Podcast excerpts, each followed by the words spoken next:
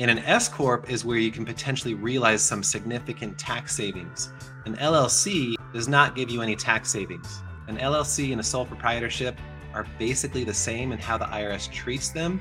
So that's one common myth out there is that people people think, "Oh, I got to get an LLC because then I'll be able to save on taxes." You don't have to have an LLC to save on taxes. You can do that as it's the same as if you're a sole proprietor.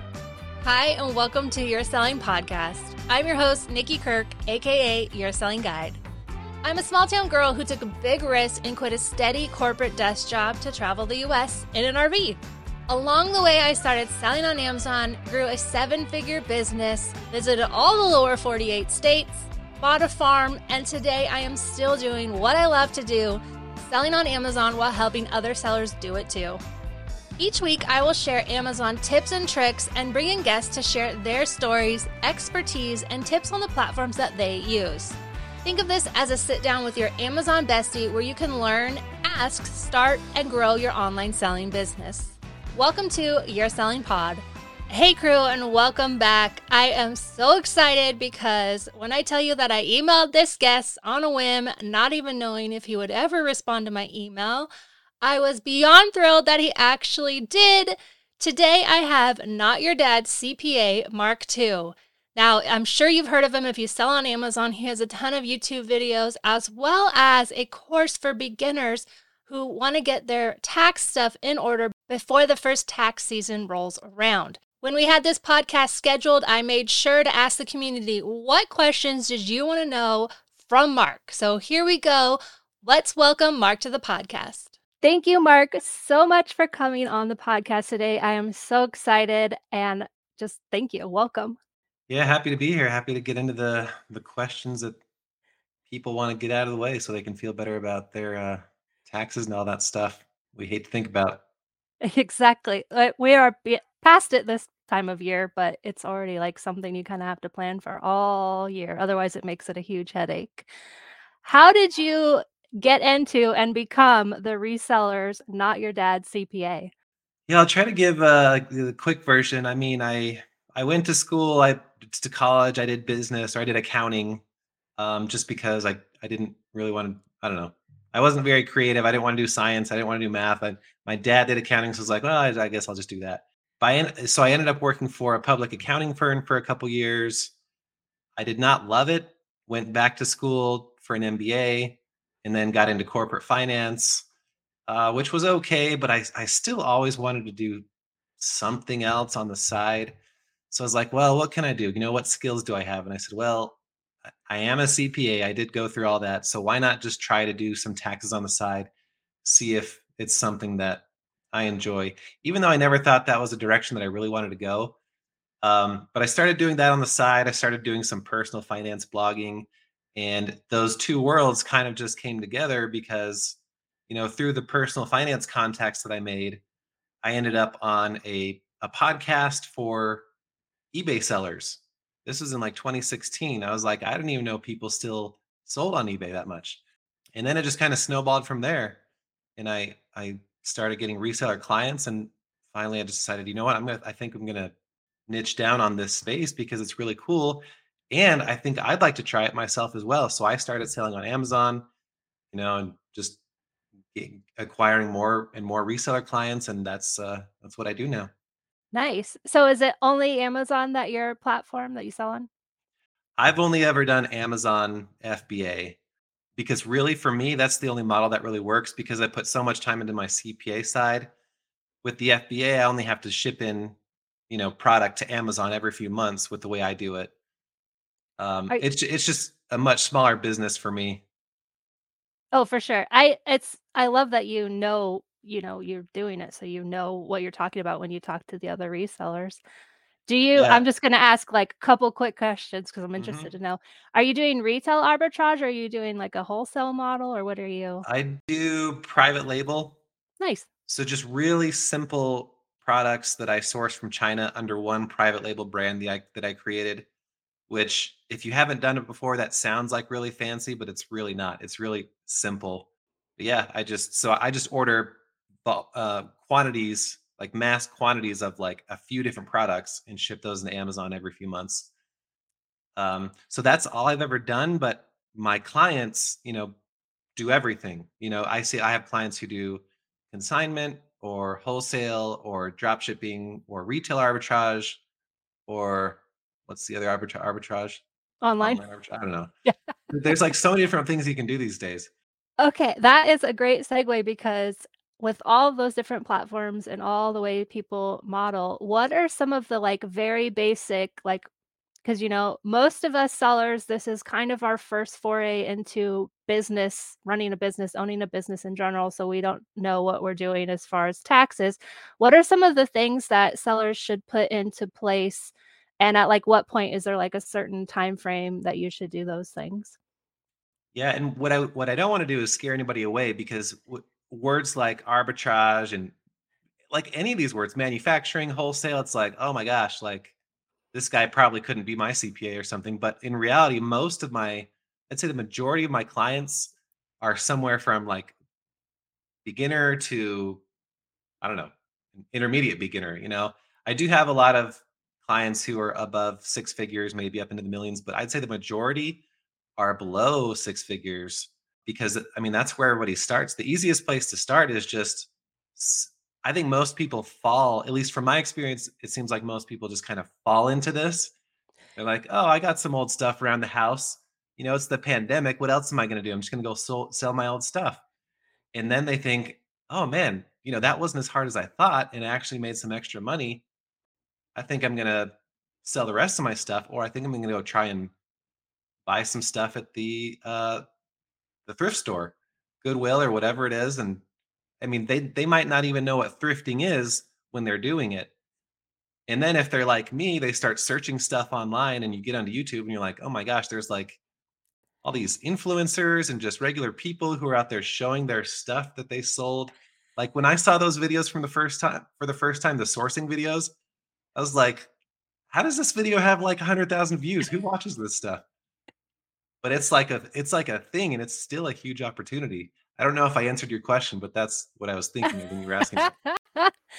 Yeah, because I can't tell you how many times, like even myself, when you first start out, it's like you don't know what you're getting into. So there's the people like me. So when I start, I'm like, okay, I'm just gonna save all my receipts and I'll figure it out later. Like I knew that much to save all my receipts. Have I ever given to them? No, never give them to anyone. But I kept my receipts. But then there's the people who come to me that like want their like stuff in a row right away. And I, since that's not how I work, I don't necessarily know how to direct people in that. I'm like, uh, I don't like. I did my own taxes for the first two years on TurboTax. I literally, I loved it because it would be like, enter this here, like literally walk you through how to like, get this stuff, and then it'd take me a day to get all the stuff. Come back to that one step.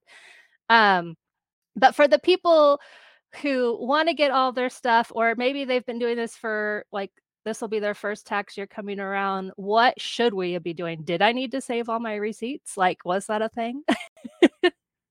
Yeah, that's right. So I was talking about how people get started, but for yeah, the financial or tax side, a lot of people end up doing nothing because it's just so overwhelming. They think it's going to be complicated, but really it's it's not that bad. I and I my my basic advice is as soon as you can just make sure that you separate your business income, like your business activity, which includes your income and expenses, separate that from your personal activity. And usually that just means getting a separate bank account. And it doesn't even have to be a separate, it doesn't even have to be a business account necessarily. Just open up a separate account that you link your eBay account to or whatever platform you're selling through business credit cards or whatever just just separate it out so later you can come back and have all those income and expenses in one place and you're not having to like you know separate out all the business from the personal because you don't want to risk either overstating your income which would increase your taxes or understating your income which would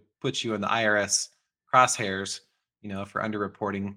Yeah first first just get it all separated. And then you can talk about you can think about bookkeeping later which would mean either layering on some type of automated bookkeeping system or just further categorizing though that activity in a spreadsheet or something like that. So it could be as simple as a spreadsheet or a logbook, all the way up to something like QuickBooks Online, which is a more robust uh, bookkeeping program. And there's everything in between. have you used or do you have um, clients who use Wave? I think that's what it's called. I think that's the free one, right? Uh, yeah, Yeah, Wave Accounting is a is a really good free option.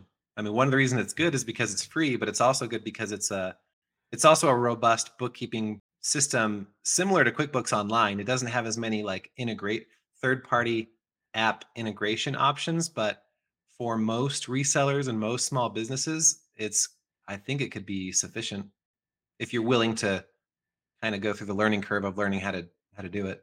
When if someone's looking, um, to hire someone either as a bookkeeper or CPA, is there things that they should look for? Because I've always said, while we think that what we're doing, because we are the first time, you know, business owners and all that, we think it's weird and crazy and no one's gonna understand, but most it's just business taxes, so most people do. So I know before we chatted before, uh, briefly about the differences between a CPA and a E I don't even know what it's called, but it starts with an E. So what is something that, um, people should look for or ask, or what are the questions?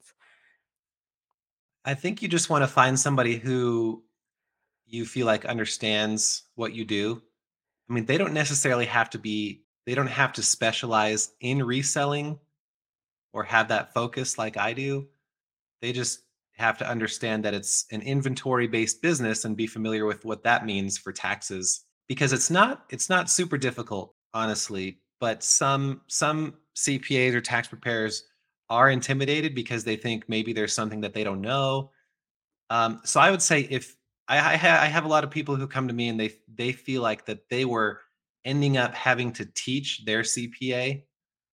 I've heard that a hundred times. Like I feel like I was having to teach them, um, and and that doesn't leave you feeling all that confident.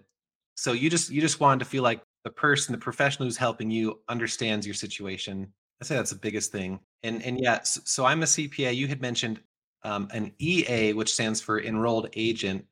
So so that is a person who's certified or or receives what is it? It's the highest certification awarded by the IRS for a tax preparer. The difference or the description that I heard one time is uh, a CPA is sort of like the education you have to go through. It's a mile wide and an inch deep, but an EA is specifically tax focused. So it's an inch wide and a mile deep when it comes to taxes. So they're like tax specialists. Whereas if you're a CPA, you could maybe specialize in auditing, in financial consulting, uh, or or taxes is one as well. So you, I mean, you can get that specialty, but it's you just want to make sure that if you do hire a CPA, that they actually prepare taxes. That's I we were talking and I was like, "Okay, I just need someone to tell me what to do. I don't wanna be the one telling them what to do." And so that you just hit right on the head. Like, that's exactly it. Like and I've looked to your pricing and your pricing is I've I've shopped around for these things, so his pricing is really legit, so it's definitely worth it for the whole robust of everything that he's able to do, and he understands you. Okay, so I went through and asked the community online what questions they had. I said, I'm talking to a tax professional. Like, what are all your questions? So I'm going to ask you some of their questions because some of them I think I know, but obviously I'm no tax professional. I was actually super excited to hear that your your piece of advice was to separate because I've been saying that from day one. Like, you got to keep everything separated, even if it's I had a regular old personal checking account that I opened specifically for my business. I didn't get a business checking account for years later. So I was like, hey, I, I have been learning. the number one question that has come up a lot in the group so is how do you properly hire your kids or spouse? That's a good one. I mean, it can be a good tax strategy. So if your kids are, I believe it's if they're under 18 years old, if you hire them as employees, then their those wages are not subject to payroll tax. So they don't have to, they're not, those that income is not subject to Social Security and Medicare, which usually when we get a paycheck, we see that those those are being deducted out. Uh, with your kids, that's not the case. So then that only leaves income tax, but they're only subject to income tax if the income exceeds the standard deduction, which I think is around $13,000 now. So that's why you always hear people say, "Oh, if you pay your kids less than $12,000, $13,000, they don't have to pay taxes." And that's why because the standard deduction wipes wipes all that out. Okay, that I that's what I had heard that there's a certain amount, but I didn't know what it was. So that makes total sense. And then Yeah. if if you're gonna hire your spouse, then it would just be like a normal?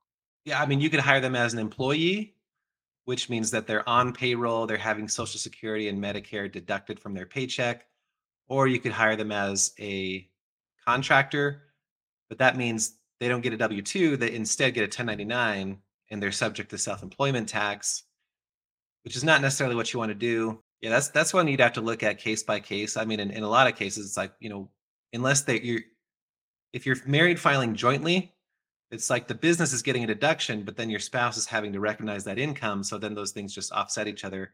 So it's like, you really want to hire them anyway? Why not just, I don't know, make them work for free? And then if you're filing jointly, all the income goes to the same place anyway. So that one just depends what you're trying to do. Okay, that makes sense. I know another person had a question. So on in my business, I have one employee and then everyone else I we pay by contractor. We have like a Gusto, you know, payment process and they go through.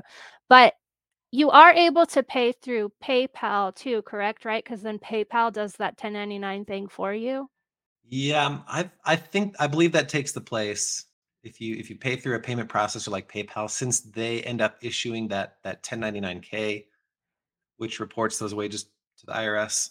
But yeah, there- there's no problem with paying your uh, contractors through PayPal. Yeah, the issue as to whether you have to then give them a 1099, I don't think you have to because I think I think the 1099K might take the place of that. So last year, at the end of the year, I recorded a video about income tax and that everyone basically who sells on Amazon was going to get a 1099 because the IRS had lowered it to $600. And then literally like the day after Christmas, they changed the rule. Is it is that still how it's going to be or is is now this year in 2024 for 2023 if you sold over 600 you'll get one? Yeah, I, I had done the same thing. I had recorded a video a few days before, and then they changed it last minute, right before the end of the year. Because it, yeah, it was gonna be six hundred dollars, and then they delayed that to 2023. So as of right now in 2023, that's still going to be the rule. Everybody who has uh, who has sold over a hundred over six hundred dollars on any given platform is supposed to get a 1099, um, which is which is also reported to the IRS. Yeah, there's a lot of people out there still freaking out about that threshold. So my guess is that the IRS might get a lot of pressure and they might end up raising it for 2023. But as of right now, as far as I know, it's still that 600. Yeah, I figured the amount of like PayPal people and Amazon that they were going to all that paperwork they were going to have to do that it makes sense when the big corporations are like, "Whoa." so that's still TBD. We'll find out probably in December what's going to be. Yeah, Uh, but that was real fun having to redo. well, that's probably one worth touching on a little more, just because it, in theory, it, it shouldn't affect us as resellers because we're supposed to report our income regardless of whether we receive a 1099 or not. Like the people who it's really affecting is eBay and PayPal and all those companies who have to deal with the paperwork, like you said, and send all that out. That's a huge burden on them. It, it might come as a surprise to to someone who a lot of people think that if they don't get a 1099, like that they don't have to report that income. But but they do, and that's what the IRS is trying to do is get more visibility to who's not paying when they should be paying. Yeah, that was that's one of the questions I get a lot is like, "Well, I didn't get it. Do I have to report it?" And I'm like, "Yes." I can't remember what is the actual is it $600? Like any money over 600 is what you're Yeah, it used to be two it used to be $20,000 and 200 transactions minimum, but now it's just if you've sold over or received over $600, um, that's the new threshold. Yeah, so just because you're not reporting it does not mean that that is the legal way to do. So definitely make sure you are keeping track of everything. In fact, I think it was in 2020, Amazon my 1099 was missing 3 months, just completely missing, and I was selling. And they didn't send me a corrected one even after I asked them. And so you can't rely on those anyways. Like it's not Yeah, that's the other dumb thing is most of the time they're not gonna be they're not a reflection of what you sold necessarily, they're just a reflection of what the payment processor processed. So it could include sales tax, it could include returns that that were never taken out of that number. So that's that's another thing like you have to still do kind of a reconciliation on your tax return so that the IRS knows what was actually income and what wasn't. So that's fun. I was going to say another reason to consider potentially hiring someone if you have no idea what you're doing. Yeah, exactly. That is when people freak out, they're like, "I didn't make that much," and I'm like, "I know, it's that's not it's literally all the money they've sent you. That doesn't like, it's not taking out your cost of goods and all the fees, like, it's just the money that's processed through." Um, I can't tell you how much stress relief I have that the last 4 years I've not done my own taxes, so it's not expensive to hire a tax person, you guys. It is totally worth it because that headache that that sits it's like sitting on your shoulder for months that you have to do this, and for me, I'm like, "I don't know, I sent it to her. I'm good." Like, so it's just it's worth it to have a tax professional, a CPA looking at your stuff and doing that stuff because for a lot of us business owners, that's not our expertise, that's not our fun place, but for these people, it is their expertise, so why not let them do it? There's nothing quite like that sound of a new order coming through on your Amazon account. But do you know how much you're actually making on those orders? Your Selling Podcast is excited to partner with Sellerboard. Sellerboard is an accurate profit analytics for Amazon sellers as well as eBay. With just a quick login to the app or your dashboard on a desktop, you can see what your true numbers are for all of your Amazon orders by the day, week, or month. I love to use it to forecast out how I'm going to do that month and use it for my planning. Sellerboard doesn't just tell you your profit though, they actually do so much more. So if you're creating a private label listing or you're making your own bundles, you can use Sellerboard to get reviews for your product pages. Sellerboard is a robust profit analytics tool and I use it every day in my Amazon business.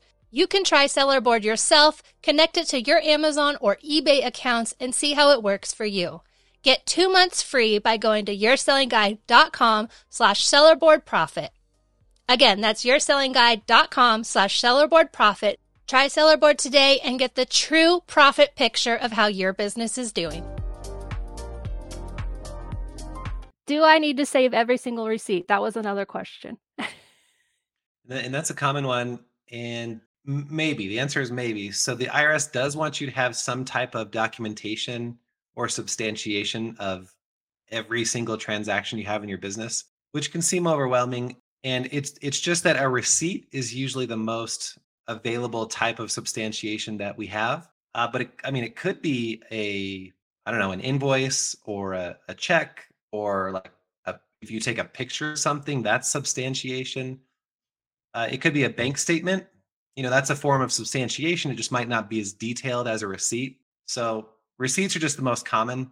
So i would okay. i wouldn't say you have to have a receipt for every transaction but you you should have some type of documentation for every transaction.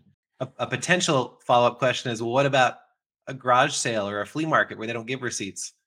Like in, in that case just you know get another form of substantiation even if worst case scenario it's just you recording the details in a logbook or something in a notebook where you the date, uh, you know, the item, the location, the price, just the, those basic things.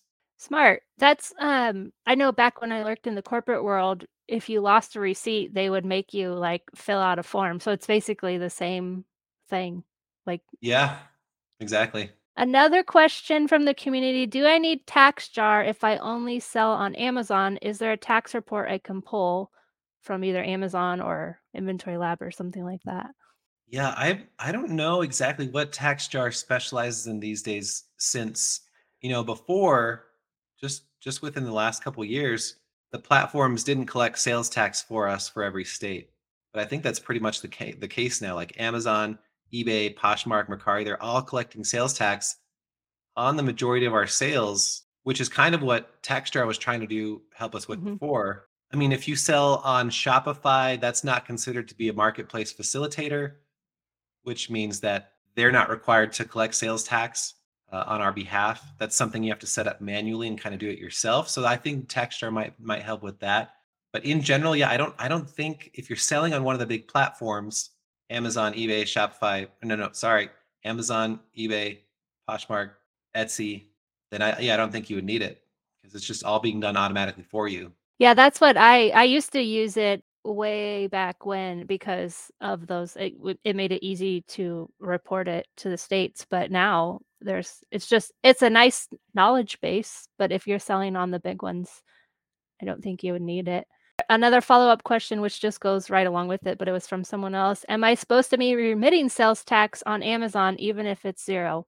I'm going to say this is assuming they have a sales tax license otherwise you wouldn't right yeah this is this is one that's I mean, it might be changing but it, yeah if you're not if you haven't registered for a sales tax license or a sales tax permit same thing then then you you can't file sales tax returns. The only reason you, you would sign up for a sales tax permit now is if you're trying to get a reseller certificate, which is basically something you can give to your vendor or to your wholesaler that says that you're a reseller and that they don't need to charge you sales tax because you're going to charge sales tax or sales tax will be charged to your customers or the people you sell to through the platform. Yeah. So that's what yeah, so we can use them. I use it at Walmart, you know, TJ Maxx, Marshalls. They take them, no problem. But then when I do have to file, so I have to file my sales taxes because I have that permit, and every month I file zero. I like file whatever I sold on Amazon, and then I do again under the marketplace facilitator, and then it zeroes out. It's really kind of pointless. But my state, they told I highly recommend anyone listening to call your state because it might seem like it's big government, but they are super helpful people on the phone that you get. And I've called a few states. Mm. And she she told me that I can phys- to physically mail a piece of paper in requesting that you only do it once a year instead of every month because it's kind of annoying to do every month in zero. I have heard of some states, I'm not sure if you have heard of this too, that some states are they're not they're making it harder to actually get a sales tax because they don't want all that extra paperwork for us filing zero, which would suck for us if we have to pay sales tax. But yeah, I think I think states are starting to address it now because yeah, since the platform is collecting for you and yet you're still registered, so you they expect you to file sales tax returns, even though it doesn't make sense because it's just all zeros. So yeah, one thing you said is is a really good suggestion because in the beginning they either assign you a monthly filing frequency or a quarterly filing frequency or maybe annual but if, if you're not annual then you should call them and request to be put on annual because a lot of times they'll switch you over and then you don't have to do that you don't have to jump through that hoop a pointless hoop so many times throughout the year and i just heard from one um, one person told me just last week that their state told them that since they're a reseller, and then since that since that's pretty much all they do, that they didn't have to file at all. Huh. So I don't know if I don't know if that person was understanding correctly or if the states are finally starting to understand like this doesn't make sense. If the, the sales tax is already being paid and filed on their behalf by Amazon or whoever, does it really make sense for them to have to do it too? Yeah, so. that's how I am thinking. So I'm gonna have to physically mail in like olden times. All these tax things are in olden times where I had to physically mail in. It's not even like a city, it's just a zip code. That's like mm-hmm. Okay, another hot question. What can I claim as a write-off? Now I could just leave it open-ended like that, but they wanted to specifically know about like home office type things. But what do you have to say about that? Yeah, we'll just start with that one. I mean, home office is a, a good one. So I've heard one in one in three like one in three Americans anyway are, you know, have some kind of side side job, side gig, side hustle. And a lot of resellers work from home. A lot of resellers use their garage for storage or use an extra room for storage or their workspace, taking pictures. So if, if anybody claims the home office deduction, I think it's perfect for a reseller. And basically you just have to have a space that is that you use regularly and exclusively for your business. And then you can basically deduct well there's two ways you can do it you can either just take $5 per square foot up to 300 square feet that's the simplified home office deduction and if you don't want to keep track of all your utilities or your property tax payments and stuff like that you just want to go with the max of $1500 and call it good that's all you got to do you could potentially get i mean some people use their whole basement and that could be 50% of their whole whole home and if that's the case and they want to take the regular home office deduction, you can take 50% of your uh, you know, your mortgage interest or rent, your property taxes, your utilities. You can get a bunch of depreciation. Um, so it, it can be a really substantial deduction. So it's worth keeping track of those shared home expenses. And yeah, I mean, we could we could go deeper into that, but I, I just I just I'm sure. want to emphasize that it's it's definitely worth making sure you qualify for that. Are there other deductions or things that people that you've seen, your clients, don't necessarily know about that are deductions?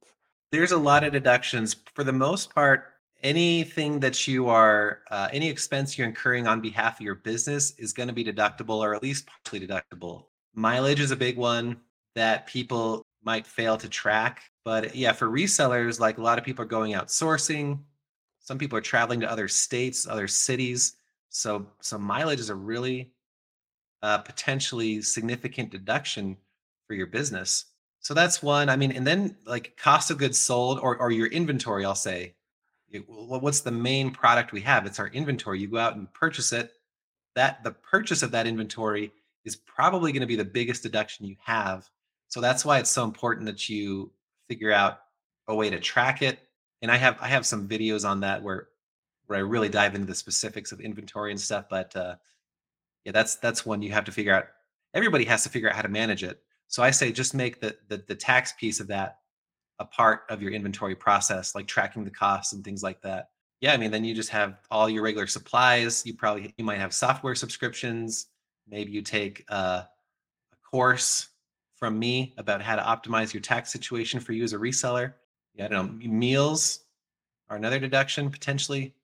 So for meals, you have you for it to be deductible, you typically either have to be on you have to be traveling or and when I say traveling, I mean out of state overnight, or it has to be part of a business meet a business meeting.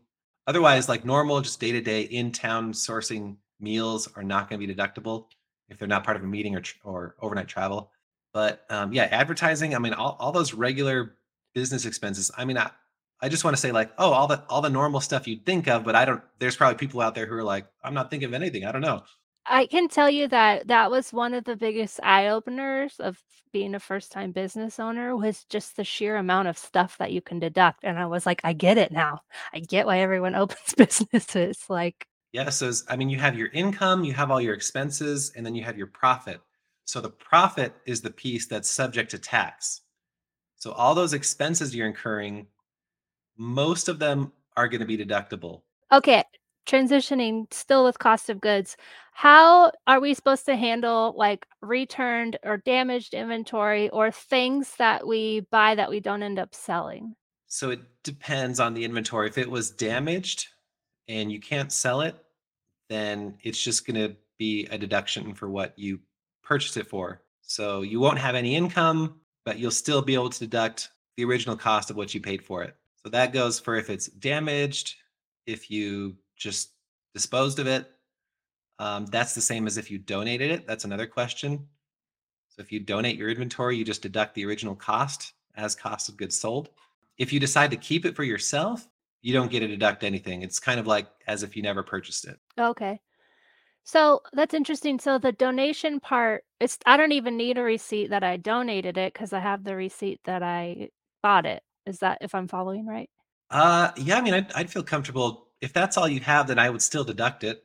I suppose. I mean, if you want to be super conservative and safe, then like in theory, someone could look at, like an auditor could look at that, look at that and say, well, I don't see that you ever sold this. So why did you deduct it? You could say, well, I donated it.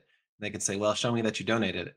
Right. The, the chances that that ever happened are extremely low, but in theory, that could happen. That's why I have receipts and envelopes under my bed because Yeah. But and that's another one. You don't necessarily have to keep them on your bed because you could lose them or they could fade over time. So I usually tell people just like take a picture or scan it, stick it in like a on in Dropbox or on the cloud somewhere and call it good. nice. Oh, that's a good tip because I've stopped doing that. So maybe I need to get back to doing that. What are some of the advantages of having an LLC for your Amazon or whatever reselling business? Yeah, there are a few reasons you might want to do an LLC, um, but you definitely don't need to feel like you have to have it from day one before you even start. I mean, it depends on your situation. Like the, the main benefit of an LLC is the liability protection. But if you're someone who sells a few hundred dollars worth of clothing items on eBay every year, you don't necessarily need that liability protection. It's not very risky. And like in California, an LLC costs a minimum of $800 a year. So you don't really necessarily want to get in over your head right from the beginning. But uh, sometimes vendors or banks, they might not work with you in certain circumstances if you're not an LLC. I don't think that's very common. Sometimes people just want to sort of elevate the, the, the perceived legitimacy of their business by having an LLC. But I mean, the reason that I like the LLC is because it's a stepping stone to an S corp. And an S corp is where you can potentially realize some significant tax savings. An LLC does not give you any tax savings. An LLC and a sole proprietorship are basically the same in how the IRS treats them. So that's one common myth out there is that people people think, "Oh, I got to get an LLC because then I'll be able to save on taxes." You don't have to have an LLC to save on taxes. You can do that as it's the same as if you're a sole proprietor. I've heard that there's like a certain uh, income level that you're or profit level which would make you want to do an S corp, right? Yeah, so it's and it's not as cut and dry as it used to be, but I still tell people at least start to look into it or consider it when you hit the annual profit range of you know anywhere above thirty or forty thousand dollars profit per year. Once you're there and you think you're going to stay there or continue to grow, it's it's probably time to, to either convert to an S corp or look into it because the S corp earnings, so the profits are not subject to self-employment tax. So self-employment tax, that's this is something in addition to the regular federal and state income tax that we're that we're used to seeing. So as our own person, as, as someone who's self-employed, we don't have an employer who's withholding Social Security and Medicare from our paychecks. So when you're self-employed, the IRS hits you with that in the form of self-employment tax.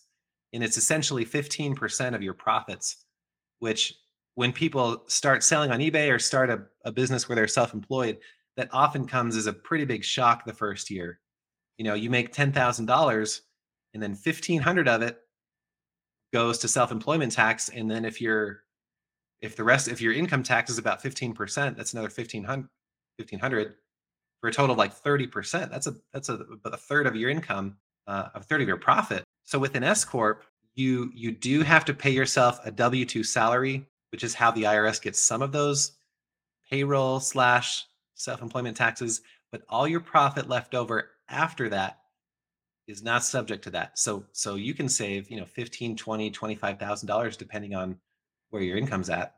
Every is year. that something um, that you do with your clients? Like you look at it and say, "Hey, you should be looking to becoming an S corp," or vice versa. Yeah, every year. Like I might get, I I got some new clients this past year, and they their profit, their on their sole proprietorship was you know 60 70 maybe $100000 maybe $150000 and i'll say um, i think it's probably time for you to be an s corp because you know this past year you could have saved $15000 and they'll say well and sometimes you can go back and change that sometimes you can't sometimes you have to say well you know oh well at least i know i can do it every year going forward Okay, last question. What do we do about our cash back rebates that we're getting? Are we claiming those? Like what? This is one um, I want to do a video on because it it depends. So the IRS treats cashback and stuff like that as discounts. So it's kind of as if you had a coupon for 20% off and you took it and you bought something and you got you got you got it for 80%.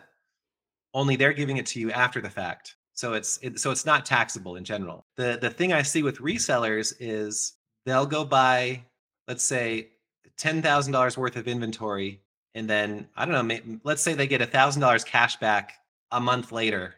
Well, what what cost did they assign to the inventory? Usually they assigned it the full $10,000. So they're deducting $10,000 when really with that $1,000 discount, which is how the IRS treats it, they should have only assigned a cost of $9,000. So if they leave it as is, if they deduct the full 10,000 as inventory, they're deducting a portion of that that they shouldn't have deducted. So when they get the cash back, I have them treat it as taxable income. But if they had treated it, if they had er, assigned a cost of 9,000, then when they get the, the cash back of 1,000, it would be tax free. So I don't, I don't, I, I never know if I say that very well, which is why it's like next on my to-do list to make a video like going through showing that how that works. No, that makes total sense to me. That was easy. That was a great breakdown. That was easy to follow. Okay, um, thanks. I'm getting better. Yeah. the first time I tried to explain it, I just came off not making any sense at all. So why don't you go over like what from like the smallest to I know you have a lot of free videos on YouTube to like what you offer as far as your not my dad's CPA courses and guides. Yeah, so if you just want to if you have questions, I mean I I don't have a ton of videos, but I, am going to try and be more consistent going forward. But I do, yeah, not your dad's CPA YouTube channel. Um, I have a free Facebook group called Accounting for Online Sellers, a group that has some decent engagement, a lot of experienced people in there um, for for any tax or accounting questions you might have, and I try and chime in when I can. Um, and then I have my Reseller Tax Academy course, which is my main course that I would recommend to somebody who's who's beginning or maybe who's even intermediate. You know, I just go through all the different important reseller deductions, a lot of things we've talked about, and I just drill in deeper all the different tax you're subject to. You know, income tax, self-employment tax, sales tax. You know, do you have to worry about audits? LLC, S corp, you know, partnership, sole pressure, all, all that stuff. Resellertaxacademy.com. Yeah, that's that's where I would start. And then I just I still do tax preparation, the the basic stuff every year for a lot of my clients. So a lot of different resources. Notyourdadcpa.com. Nice. I'll link all of this, uh, the Facebook group, all of it in the show notes so that you guys can just easily click through and join it. Thank you so much for coming on and answering all of these questions because I I do every video when I talk about anything tax wise. I'm like, I'm not a professional. I'm not a professional. I don't know. Like, make sure you run everything by someone because that's the last thing you want to be in trouble with is the IRS. So I really appreciate you going through the community members' questions as well as my own. Yeah, happy to help. And I and I think I mean now even though we're like heading into summer, this is probably when people are least thinking about this stuff but kind of like you mentioned in the beginning, this might be the time when they should be. This is one of the best opportunities to get on top of it. So, I mean, if anybody does watch this and really does take action, they're ahead of the game because, I mean, what do most of us do? We wait until December, Jan, well, probably January, right? Or maybe maybe April. I don't know. And then we're scrambling, but that's what we're trying to avoid. We're trying to avoid the the stress and the scrambling at the end of the year. Yes, for sure. I'm. I have. I go through it in the summer. I do it twice a year. Like I just want to make sure because I don't want any surprise bills that I wasn't planning for. Exactly. Yeah. Well, thanks. Thank you so much. Thank you guys so much for watching. As I mentioned, all of the links to Mark and Not Your Dad CPA are all in the show notes, so you can just head there to click directly and see what he offers and how it can work for you and your business. As always, thank you guys so much for listening. Please be sure to like, comment, and subscribe if you are watching this on YouTube and leave me a review wherever you're listening to the podcast. It really means a lot to me and it helps me reach a new audience. If you would like to be a guest on the podcast, I want to chat with you. Email me at podcast at yoursellingguide.com and I will set you up with an appointment to record an interview. Until next week, happy sourcing.